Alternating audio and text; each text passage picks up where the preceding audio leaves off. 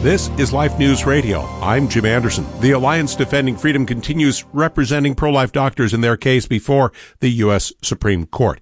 Hippocratic Physicians seek F D A restoration of original safety standards.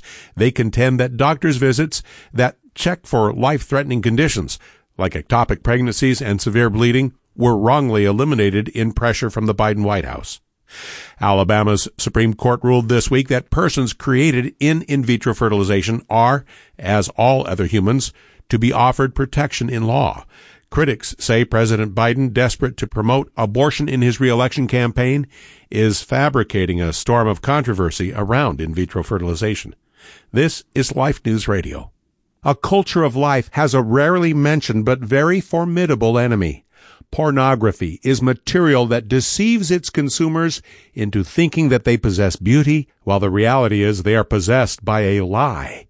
The first step may be to talk openly with your pastor or confessor, reject the lie, and recognize that a culture of life relies upon you.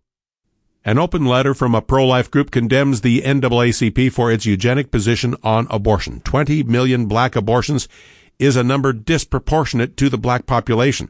The American Life League says abortion is the ultimate racism. Abortion-friendly Illinois legislation is seeking to give tax credits to anyone new who comes to Illinois to procure or provide abortion, but the law also wants to criminalize parents who do not support abortion for their minor children.